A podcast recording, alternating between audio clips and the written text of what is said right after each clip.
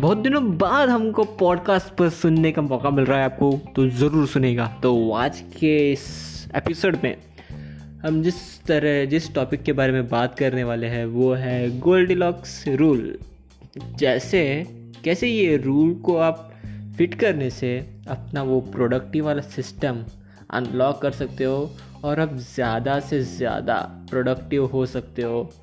बिना किसी किसी टाइम वेस्ट किए, जैसे क्योंकि हम प्रोडक्टिविटी की बातें कर रहे हैं, हमको टाइम वेस्ट भी नहीं करना चाहिए, ऐसा मेरा मानना है।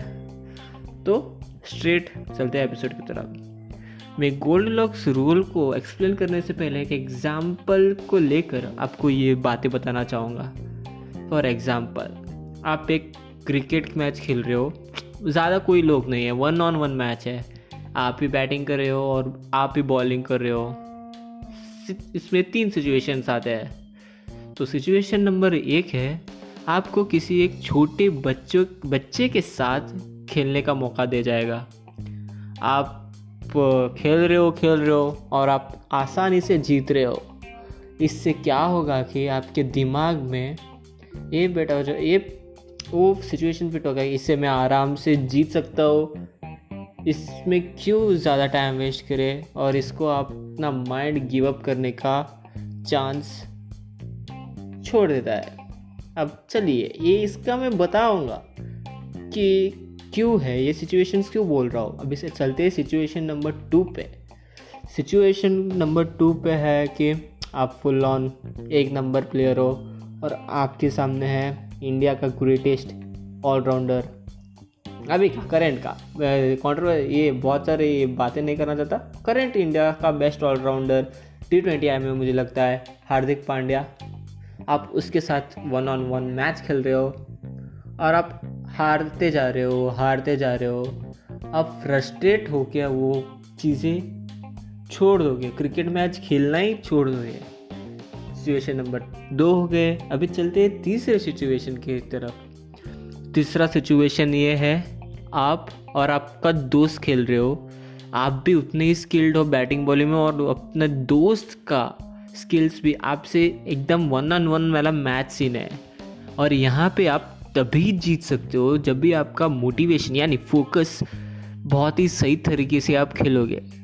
इसी तरह से ये स्किल्स को भी मैटर करता है।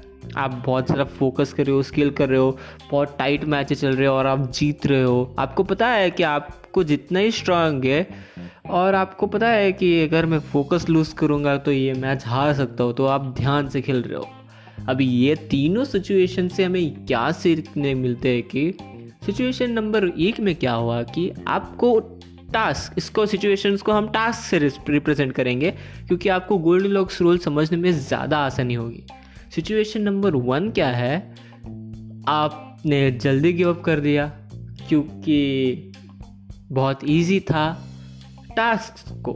और सिचुएशन नंबर टू में टास्क ये था कि ये आपके कैपेबिलिटीज़ यानी स्किल सेट से लेकर बहुत ही हाई लेवल एडवांस का था।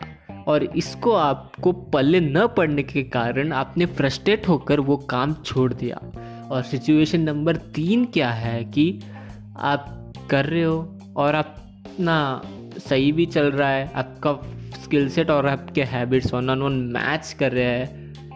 तो यही कहना चाहता हूँ कि ज़रूर नहीं है कि आप स्टार्टिंग स्टार्टिंग हैबिट्स में फुल ऑन एक्सट्रीम वाला डिफ़िकल्टी मोड पे कर लो। ऐसा ज़रूरी नहीं है, क्योंकि जब भी आप स्टार्टिंग में रहोगे, आपका स्किल सेट भी उस हैबिट को लेकर बहुत ही कम रहेगा। तो आप बिल्कुल बेसिक से शुरुआत करें। बेसिक से शुरुआत में आपसे नहीं, मैं मैं भी यही कर रहा हूँ। अगर फॉर एग्ज़ाम्पल मुझे वर्कआउट करना है। वर्कआउट करने का डिसिप्लिन डालना है। सपोज़ एग्ज़ाम्पल बोल रहा हो। तो मैं क्या करूँगा? फ़र्स्ट दिन से मैं फ़र्स्ट दिन फिफ्टी पुशअप्स मारूँगा। बस फिफ्टी पुशअप्स और कुछ नहीं, बस फिफ्टी पुशअप्स नेक्स्ट दिन पाँच पाँच पुशअप्स इंक्रीज करूँगा। जैसे जैसे सर्टन पॉइंट्स पर आ जाएगा तो मैं डम्बल्स आर्म्स लेग्स ये बातें, ये सारी सारी बातें भी वर्कआउट में ऐड करना चालू करूँगा। जिससे कि मेरा डिफ़िकल्टी लेवल इंक्रीज होते जाएगा, ना कि डिक्रीज तो यही कहना चाहता हूँ कि आपके स्किल सेट को लेकर अपना हैबिट्स को परफेक्ट चूज़ करो, क्योंकि हैबिट्स स्किल सेट के ऊपर भी डिफाइन करता है। ऐसा है कि आपको कुछ ए भी पता नहीं, आप सीधा चले गए एक्स वाई पर। ऐसा तो नहीं होता है ना? तो आज के लिए एपिसोड के लिए बस इतना ही। मिलते हैं कल। टिल देन मचाते रहना। पीस